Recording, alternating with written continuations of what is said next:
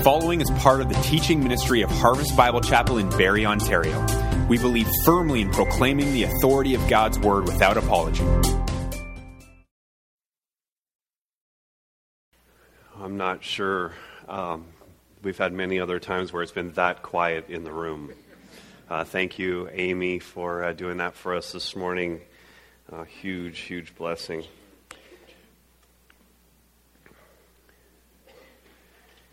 I have the opportunity uh, to teach in our training center for church planting, and mostly I teach in the area of preaching. And uh, one of the newer sessions that I teach is on doing good introductions. And uh, I tell the guys that one of the rules, very often I hear the guys, they'll get up and they'll, these are young preachers, they're just starting out, they'll get up and they'll tell some story about themselves. And I'm like, no. Uh, because uh, one of the rules in preaching is that um, you might think that some story about you is interesting, but everyone else is bored to tears. And no one else thinks it's actually that interesting. So I have that rule uh, that I, I don't start out with some personal story about myself, um, but I'm going to break the rule today. I told you all of that because I need to break the rule today, and just in case any of those guys that I've taught uh, preaching to are listening to this particular sermon on video, I wanted, I want them to know why. Uh, today we're talking about children, and we're going to be talking about, uh, in this the birth narrative of John the Baptist, as we kind of work our way through Luke's gospel, we're, we're talking about children and the potential they have, the potential that God gives them to do something amazing and awesome for Him. And so I just felt like the need to tell you that, um, that according to many reputable sources, I was a, a pretty great child. Yep. My mom told me so.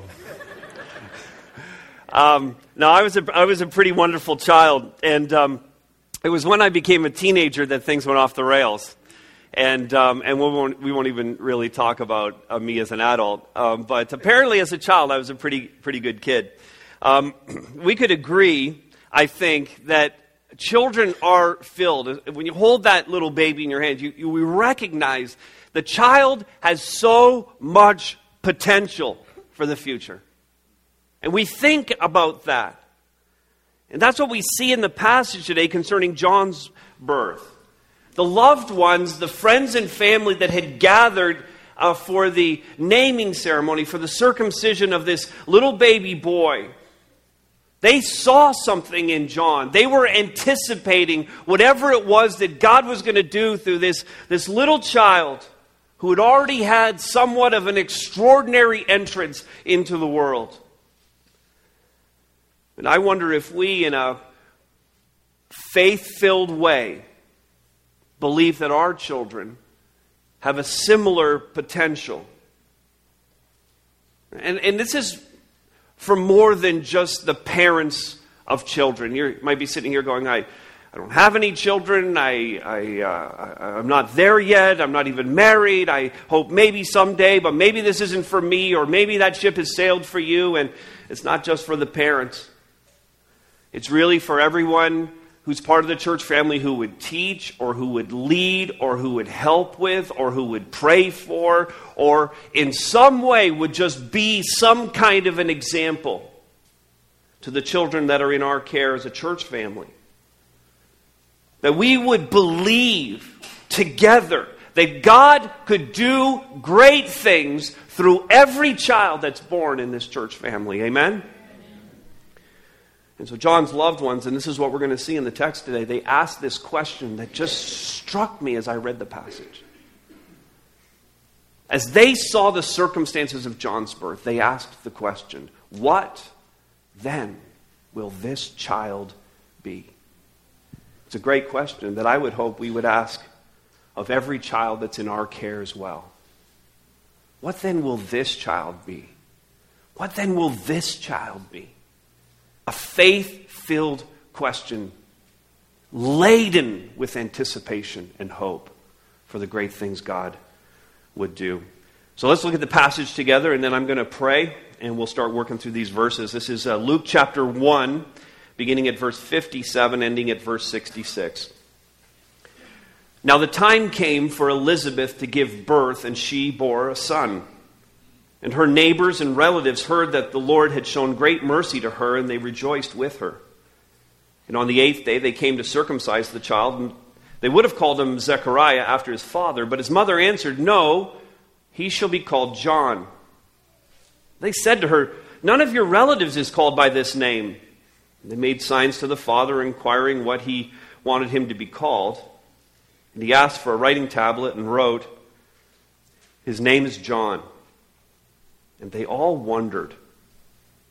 And immediately his mouth was opened and his tongue was loosed, and he spoke, blessing God. And fear came on all the neighbors, and all these things were talked about through all the hill country of Judea. And all who heard them laid them up in their hearts, saying, "What then will this child be?" For the hand of the Lord was with him. Amen? It's a great word. Let's, uh, let's pray together. Father, this is a great passage. It's filled with anticipation. It's filled with faith. God, I pray we would see that uh, today for ourselves. That there wouldn't be anybody here who's kind of checking out, thinking this message isn't for them. Uh, God, I pray that your Holy Spirit would be convicting every one of us and showing us what truths we need to hear today.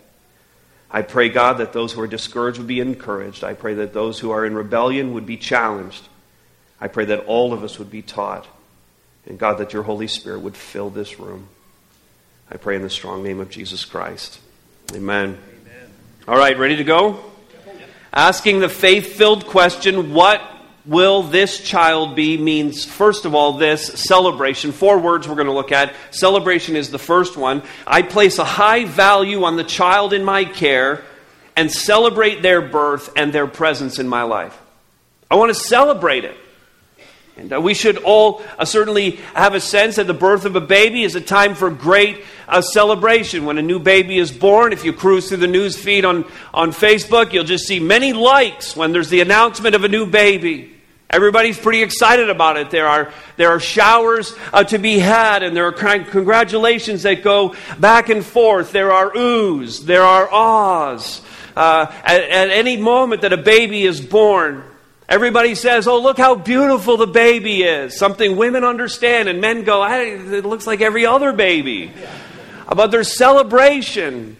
Uh, anytime a baby is born is no different for Elizabeth and Zechariah here with the birth of John. In fact, there might have actually been a little extra celebration because of the circumstances. And we saw earlier in our study, uh, this was an older couple. They were past the childbearing years. Uh, Elizabeth wasn't able to have children anymore. They had never had any children of their own. It was so much on their heart. They had prayed for it, and God had actually answered their prayer. Everybody saw that Elizabeth having a baby, her friends, her family. I think this is why everybody's like gathered around when John is born, is because this was a huge deal that she should have a child. Verses fifty-seven and fifty-eight kind of tells the story. The time came for her to give birth. She bore a son, just as the angel had told Zechariah back in the temple.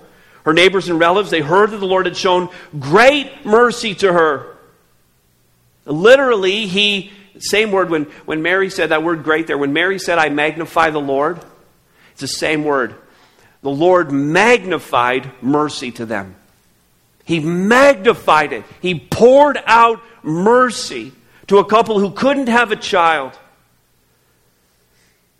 He magnified mercy. He showed great mercy. And they, notice, they rejoiced with her. And I hope, you know, today uh, this message uh, was uh, timed, or at least the message was in line. But as I studied this passage out last spring, and I was just kind of feeling convicted that we needed to do child dedications in a slightly different way. And Pastor Mike had that on his heart, and Jeannie, who oversees our children's ministry, was thinking about that. And so that's why today we are actually going to be dedicating some children here. Four families are going to be bringing their children, two in this service, two in the next. And, and we're going to do a little differently. We're going to say some different words. We're going to We're going to press the parents a little harder about their part in all of this and the commitment that they're making. And we want this to be a time of great celebration uh, for our church. And I hope as we dedicate these children that we're all going to genuinely celebrate the thing that God is doing. This isn't a ho-hum moment. This isn't just another thing that we do. We're doing this very intentionally and from our hearts and desiring to not just do some ritual. In fact, could I just say, child dedication is not a biblically mandated ritual for the church to practice. It's not. There are two rituals mandated to the church. Uh, that is the act of baptism and the act of the Lord's table. That's it. We practice child dedication just because it's a neat thing to do. It's a good thing to do. It's a wonderful thing for parents to stand up here and to say, hey, look, we want to give our children back to the Lord. He just gave us something awesome. We didn't deserve this. We want to say to the Lord, Lord, take this child and do whatever you please with him or her. You see, so this is a really from the heart, sincere thing. We don't mandate that every parent do it. And so if you're standing up here doing it, uh, listen, you're doing it from your heart because you really want to. Because you're very serious about actually giving this gift that God's given to you back to the Lord for whatever He wills for that child. So you're not doing some religious ritual that you have to do to ensure this child has salvation. That's nonsense. Not anything taught in the Bible. We're not doing that here today. If this is a parent's commitment to give their child back to the Lord. And this ought to, from the parents on out to the entire church. So this isn't just the parents saying, we're all taking this pretty seriously. We're celebrating what God has done and the good gift that He's given. And so we all ought to be placing a high value on the children that God has entrusted to us. This isn't just some ho-hum, oh yeah, there they are doing their ritualistic thing. It's not that at all. We ought to be into this. We ought to be excited about it. We ought to be celebrating with these families and celebrating as a church family. Seeing these children as a, an incredible blessing from the Lord. Amen? So that's what this is about. It's about celebration. Secondly, it's about determination. I rear my child according to God's word, determined to do so no matter what anyone else thinks of me or them. God's word, God's way. Amen? That's what we're going after here. You see, as the account here continues, in verse fifty-nine, everybody's happy. Everybody's like rejoicing. You had a baby. This is amazing.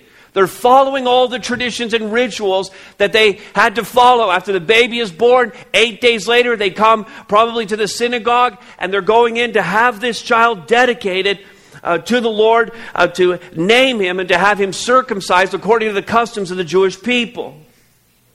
And everyone's happy until they get to the moment where they're going to name the child. Now, I have a, a personal pet peeve. I, I largely, ninety-nine percent of the time, preach the Word of God, and one-tenth of one percent of the time, I preach my pet peeves. All right? It's a little preacher's prerogative, all right? So you just have to give me a little fun here. But I'm, it really upsets me that, that parents find out the gender of their babies beforehand and have the name all lined up. Amen? How many people are with me on this? You don't like that? Amen. Amen. A, a decided demographic older person hand raise right there, okay? Decidedly. How many people here, parents, you found out the gender of your child and had the name all picked out long before the birth? Raise your hand. Confess your sin now before the Lord. All right? You had that? All right.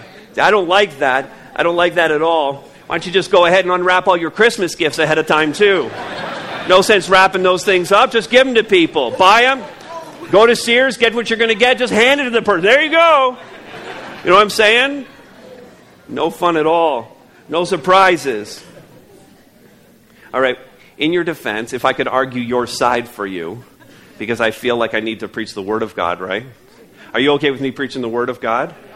Okay, so you want to know your mandate, parents, for finding out the gender and name of your child? Mary and Joseph, Zechariah and Elizabeth both knew the gender pre-ultrasound. They knew the gender, and they knew the name long before, right? So there you go. I just did you a favor.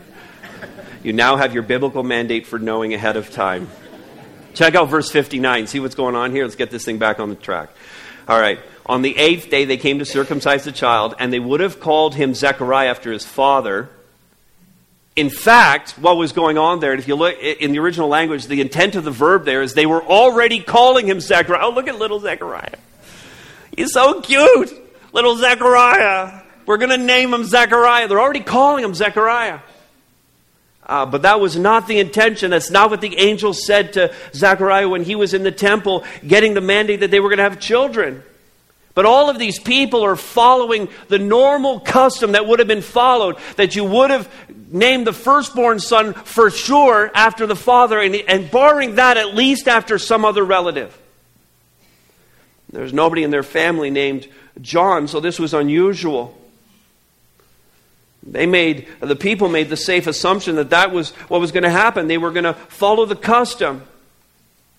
And verse sixty says this, "But his mother answered," Elizabeth standing there. I have a suspicion in that culture, mothers didn't say very much at the naming ceremony. We understand this isn't some kind of uh, anti-feminist rant or anything, but the nature of the business in the first century was that the women weren't really to speak very often, certainly not in synagogue. And Elizabeth, though, she speaks up. And she said, "No." His mother answered, "No. He shall be called John."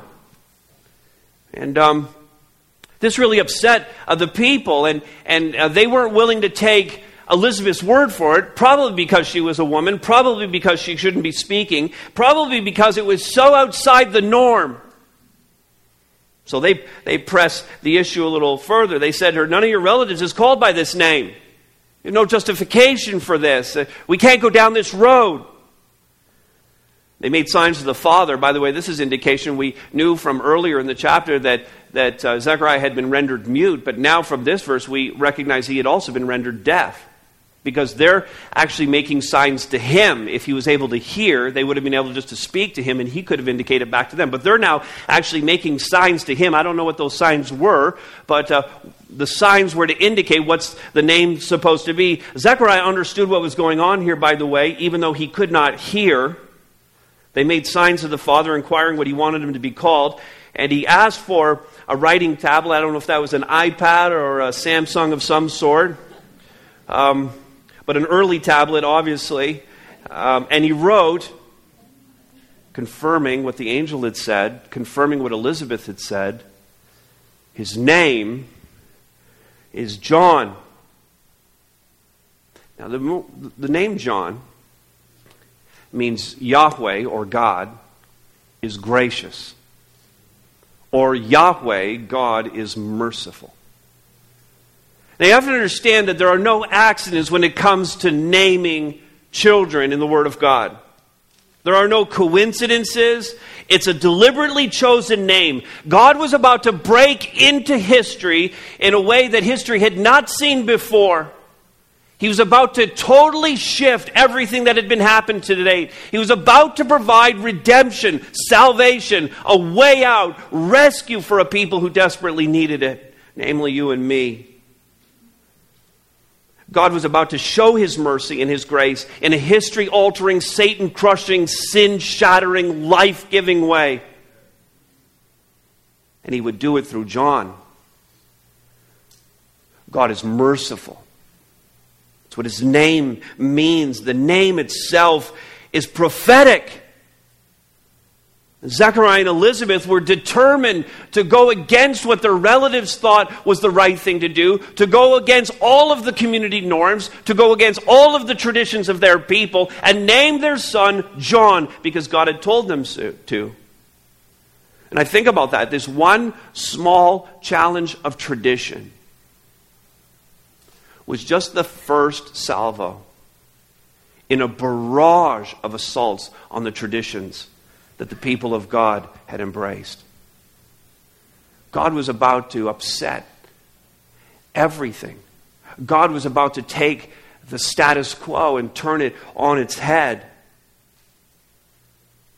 And I would just love it if we would think not just of John here, but if we would think of our own children.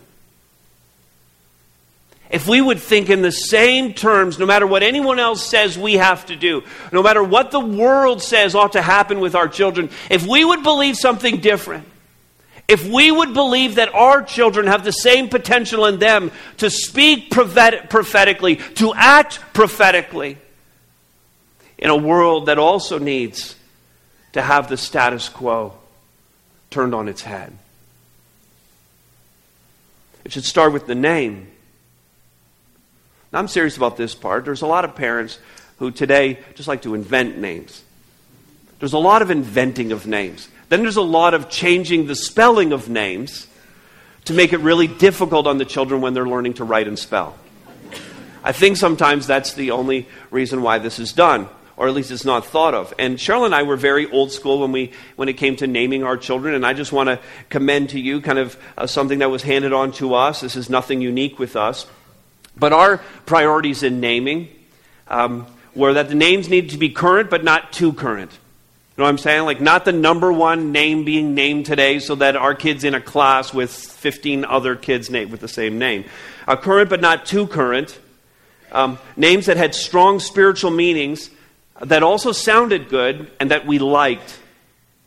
We had second names that honored family members. And and then we kind of wanted to take the whole package of both names and and make sure that it, it worked with our last name. And so Luke, um, our youngest, his name is uh, Luke John Bradley Dugard. So he's uh, Luke, we just liked, strong name. I'll tell you about that in a minute. John, uh, named for his grandfather. Bradley, named for my brother. Uh, originally, we were going to call him uh, John Luke and, and, and, and call him Luke. Just use his second name as his common name. Uh, but then uh, Jean, Jean-Luc Dugard sounded too much like Jean-Luc Picard if you're into Star Trek. And we were like, so you see what I'm saying there? You just don't want to put that together. Are you with me?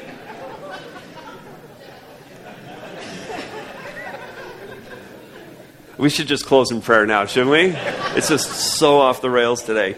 So we wanted their names to be, as it was for John, a prophetic name. In other words, we wanted the name. When I use that word prophetic, what I what I'm really saying is we wanted the name to preach.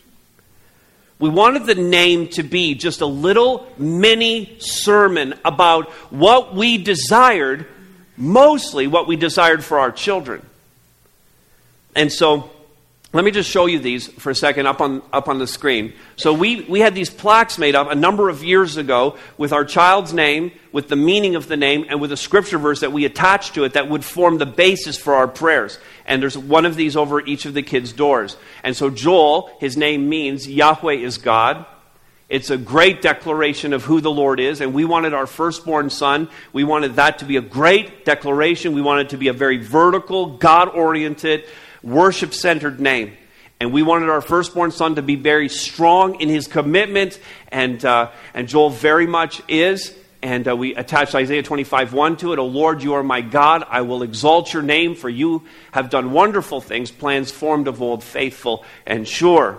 And so that forms the basis for our prayers for Joel. For Emily, check this out now. Uh, her name is Industrious. That's the meaning. Um Ephesians two ten, for we are his workmanship created in Christ Jesus for good works, which God prepared beforehand that we should walk in them. And our desire for Emily would be that she would be a servant of Christ, giving herself selflessly uh, for others and giving the glory to the Lord for all of that. And then Luke's um, name means bearer of light or life of the party, either one. um Matthew five sixteen, let your light shine before others so that they may see your good works and give glory to your Father uh, who is uh, in heaven. And for Luke, our aspiration was that uh, the joy and enthusiasm of Jesus Christ would flow out from him and the gospel of Jesus Christ would shine uh, from his life. And that's our desire for our three kids. And And I would commend all of that to you. And if God answered for each of those three children that God has given to us, and we dedicated them all before the Lord, all very intentionally with those names in mind. If God would only answer those singular prayers for each of our children, that Joel's life would declare that Yahweh is God, that Emily's would be as a servant of Christ, that Luke would be a bearer of light. If God would only answer those one prayer, that, that one prayer for each of our kids, it would be enough. Wouldn't it? It would be enough. And that's what we want. That's what John's life was about. It was a prophetic statement that God is merciful. He's going to come in his mercy and rescue us. A message the world desperately needs to hear. And so as parents, are we determined to name our children in this prophetic sense, to pray for them that it would be fulfilled in their lives? And then to do everything we can possibly do to see that that's realized in their lives. It starts, by the way, parents, in making sure they're exposed to the gospel of Jesus Christ. That not only are they hearing the gospel in Harvest Kids or in Awana or in any other children's programs that they went to, but they're hearing the gospel from us. And not just hearing it, but they're seeing the gospel in us. And when you match the hearing with the example of our lives, it's a powerful combination that almost guarantees that our children will indeed follow Jesus Christ. And with all of that said, verse sixty-three, look at it again. His name is John, in this little phrase, and they all wondered. They all wondered. Translation, what's up with that? Like, what's going on here? This isn't just any other circumcision. This isn't just any other naming ceremony. There's something going on here that's beyond the norm. God help us that every dedication we ever do in this church would be beyond the norm, would be extraordinary, and would bring great glory to our God. Never, ever a ritual, a ho-hum. Always an awesome moment where we set children aside for the Lord Jesus Christ. Well, I'm not really too concerned about what others might think of me in the naming of my children or the way I raise them. Very concerned with what the Lord thinks, amen?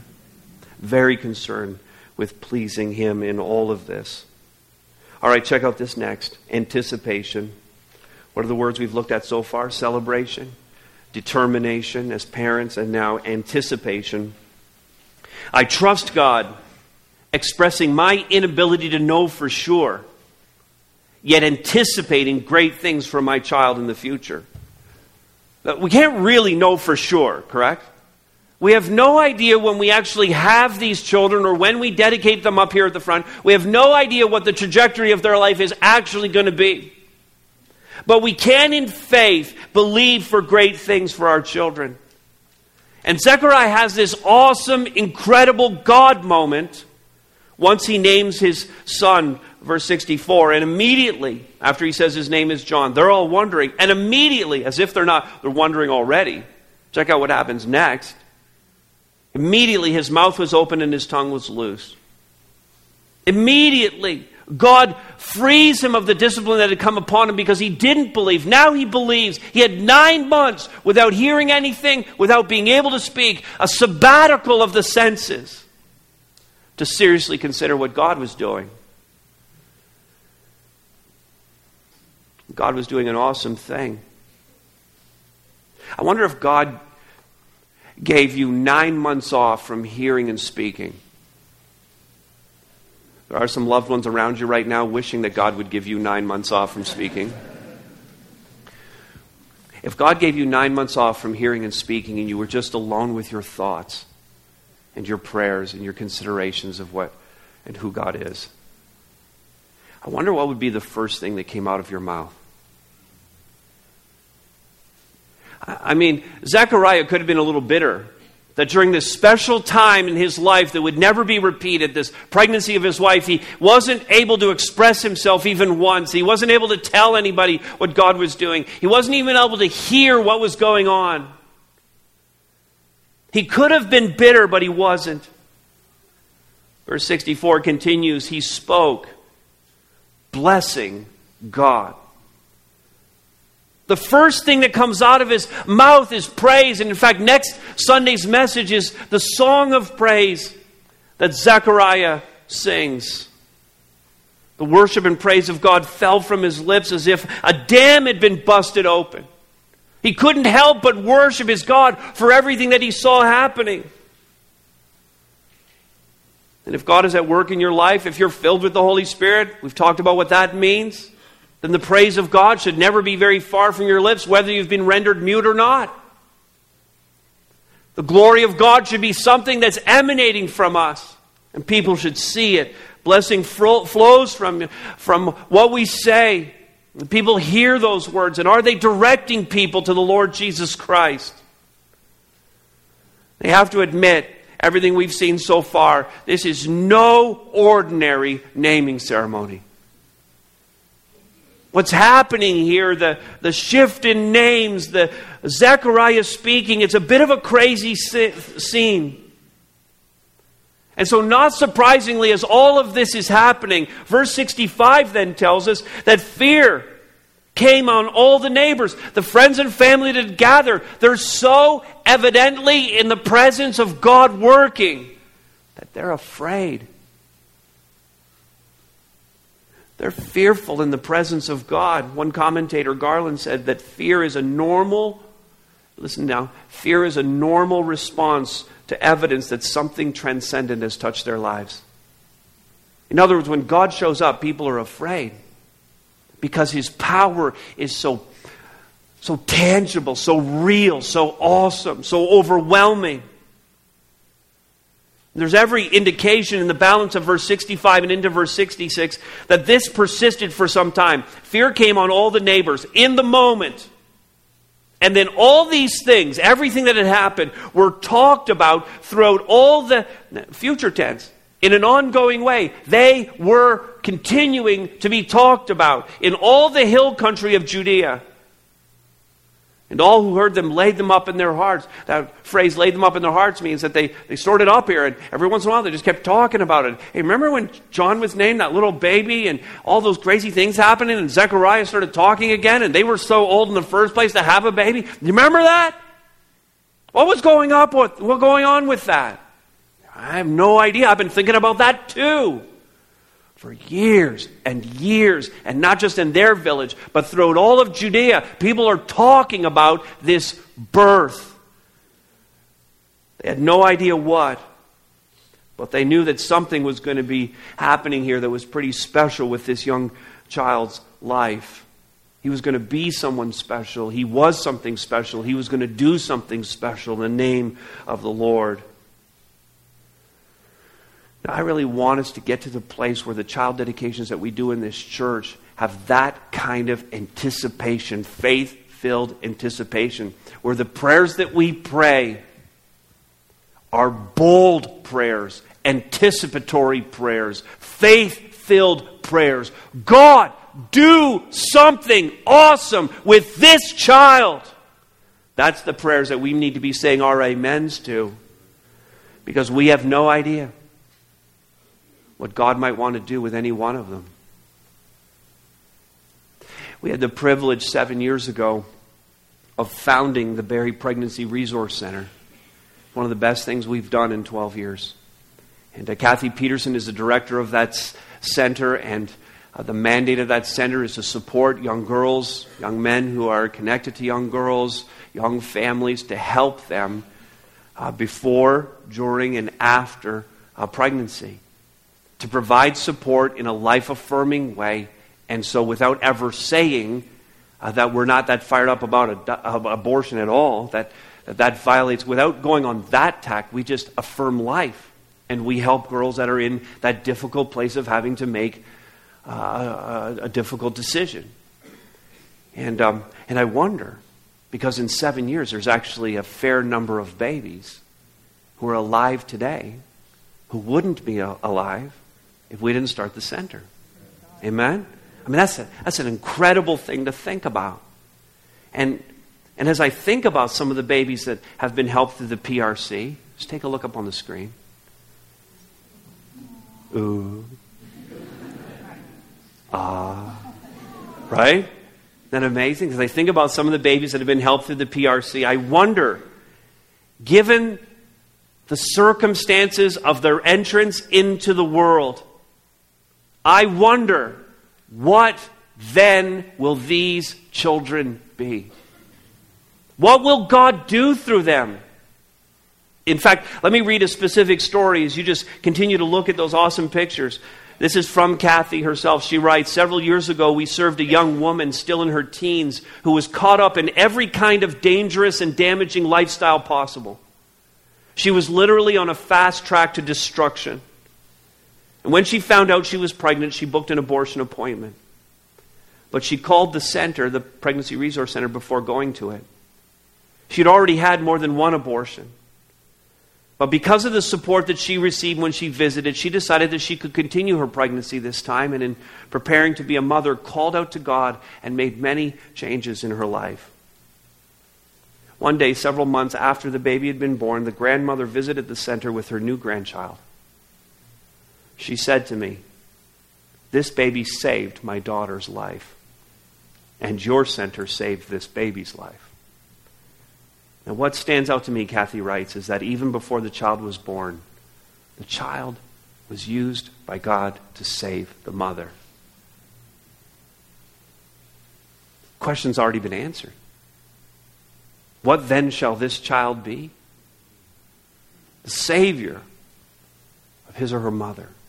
Praise God for that kind of redemptive potential that exists inside one little baby's life. And here's what it's going to take for parents and for a church as a whole. It's going to take us saying, I want what God wants for my child. This is the anticipation. I'm trusting God. I'm expressing my inability to know for sure what's going to happen with my child's life. God gets to choose that. But I'm anticipating great things. I'm praying for great things. I have faith for great things for my child. Now here's, here's what's really difficult. Because if you're a parent willing to pray that prayer, or you're a grandparent willing to pray that prayer for your grandchildren, or you're a church willing to pray that prayer for the children in your church, it might mean sacrifices. It might mean that God calls your children to live away from you, so that they're not right there in town, and you don't get to have the happy little family gatherings every weekend that you want to have. It could mean great sacrifices. It could mean that your child, though you aspire for them to be, you know, making lots of money and being very successful in the world's eyes. And it may be that you have to set those kinds of aspirations aside, because maybe that's not what God's going to choose for your child. It could very well mean that God chooses a path for your child that's a very hard, difficult journey. One that you would never pick for your child. One that'll create heartache for you.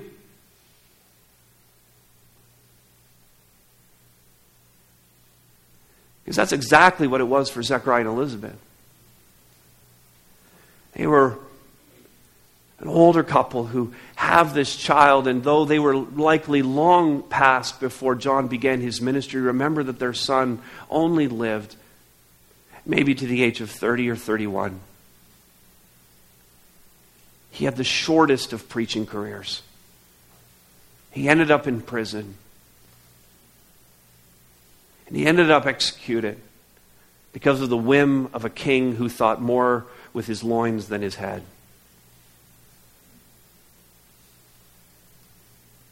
It's a hard life. But again, as I mentioned a couple of weeks ago, Jesus Christ said, there's no one greater born among women than John the Baptist. Because Zechariah and Elizabeth surrendered themselves first to God and surrendered their son to God for whatever God willed for them. John is being preached about today. Great man of God. The forerunner of Jesus Christ himself. That was the path that accomplished the greatest thing, that brought God the greatest glory. And as parents, listen, that's the greatest thing that we could do, is just bring our children to God with no expectations of our own, but only anticipation of what God would do. God, this child is yours. Do whatever you please with his life. Do whatever you want with her life. Only answer this prayer that he or she would bring you the greatest glory possible in whatever way you see fit to do that. Not an easy prayer. Not an easy thing to lay before him at all. Asking the faith-filled question, what then will this child be, means celebration, determination, anticipation, and finally this recognition. I give glo- God the glory for what he is doing and what he will do in my child's life, recognizing that all good things, all good things come from his hand. And I feel like I need to address something before we go any further here. Because I think this is the kind of message where some people might simply say, well, sure, I'm at the starting point, and, and I'm having uh, my babies now, and, and we have children, and so we're at the outset, and if we haven't already been doing these things, I feel like we could be making some changes and we could get this on track really quickly because our children are young. But then there are some people here in the room, your children are older, they're in their teen years or they're in their college years, or maybe you're uh, quite a bit down the road and your children are already adults and having children of their own and they're not exactly excited about the Lord and you're wondering, is any of this applicable to me? Can there be any turnaround at all? Is it too late? And the answer is no. Again, we don't know. The whole anticipation we have is a, is a faith proposition, as we've said. We don't know what God wants to do, so we should never stop praying for our children, no matter how old we are or they are. No child has fallen so far or messed up their life so much that God can't rescue them and bring them back.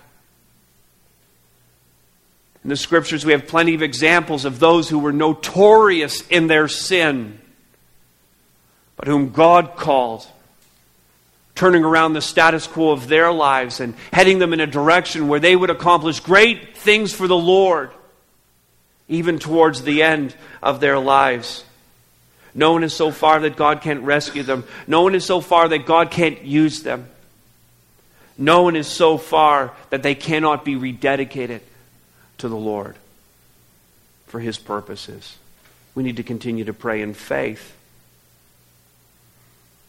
And so, it seems to me with this last phrase in verse sixty-six, that this is the kind of attitude and sentiment we all need to have concerning our children. Notice what it says, for the hand of the Lord was with him. Notice that it's written in the past tense. Everything we've been reading has been kind of in the moment, telling us the story. This is in the past tense, as if, as if Luke is now writing from his own time when he's writing the gospel, looking back and saying, when you look at the totality of John's life, it was very evident that the hand of the Lord was with John every step of the way. When we see our children growing, when they get to their teen years and their twenties, when we see them as, as adults who are really living for God, are we taking some of the credit for that as parents? Are we, are we promoting ourselves and our excellent parenting and look how well we've done? Or are we giving God all the glory? Are we with tears in our eyes recognizing that the hand of the Lord was with this child? It wasn't anything we did.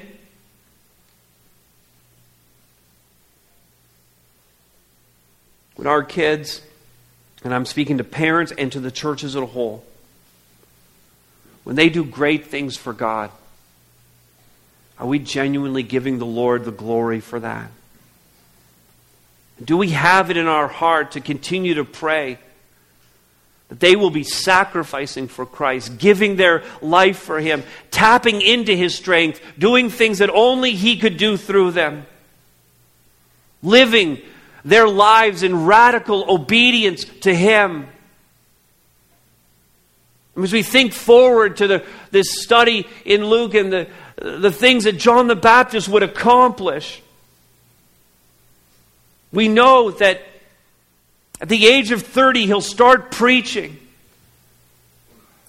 We know that what he's preaching is in essence, and I'm going to use a word here that many of you will know, but few of you will understand, but he's preaching a message of revival, a coming back to life. And I, I, I think about what we could be praying for our own children, what we could be praying for our own city and for this country. I think God has blessed us in a pretty remarkable way here at Harvest. I think that what we've seen in the past several years and the number of people who've come to faith in Christ is an awesome thing. It's God in our midst. God has done it. But it's still not at the level of what we would pray for in terms of revival. When revival comes, a people flock to hear the preacher. People uh, bow their faces in repentance. People get serious about the sin issues in their own lives. They're quick to repent. They're quick to turn their lives over to Jesus. They're quick to see the changes that need to happen in their lives. That's what happens in revival. It isn't all pretty. It isn't all comfortable. It isn't all nine and eleven fifteen on Sunday morning. And it doesn't just happen in one church, but in many. It sweeps through a city. That's revival. We don't, we don't have it yet. But John brought it to Judea. John preached a message that saw people flooding in droves to the Jordan River to repent of their sins and be baptized. A baptism of repentance, because the kingdom of heaven was coming. Jesus Christ was going to come, and John was preparing the way for the message that Jesus would bring that would turn the entire society, indeed the whole world, on its head. That's what we need. We need revival. We need parents who are willing to stand up here, and I, I would challenge the parents Uh, who would come up here right now with their children to dedicate them, that they would pray a prayer where they would ask God to set their children aside. That if it's not going to happen in our generation, it'll happen in theirs. That a great revival would sweep this city and this country. Amen? God, do that in our time. But if not, use our children to bring it about in their time. Whatever God wants for my child, let me, God, steer them in that direction, to pray for that, to serve Christ with all that they are. Not money, not security, not happiness, not success by the world's standards, but that they would serve Christ and Christ alone. That's the call. I believe change is needed. We have more entrenched traditions than we care to admit. We're more locked into a way of life than we realize. We're more in need of God breaking into our status quo than we want to admit to one another this morning. We need our sons and daughters. We need the moms and dads of those sons and daughters. We need the Church of Jesus Christ to be the God-ordained agents of revival as John was. We need to look at every child that we bring before the Lord and see the unlimited God-given redemptive potential that they have. And we need to ask the faith-filled question of every one of them. What then will this child be? Here's the way we're going to close this service. Pastor Mike's going to come up right now. And uh, we're going to invite uh, two families uh, to come up. And they're going to dedicate their children as a response to what we've seen. And uh, we're going to pray in earnest that God does something awesome through these two children. Amen? Amen. Amen. Thanks so much for listening. We pray that today's message was encouraging and challenging. For more info about Harvest Bible Chapel, check us out online at harvest berry dot c a. Thanks again, and remember, you are loved.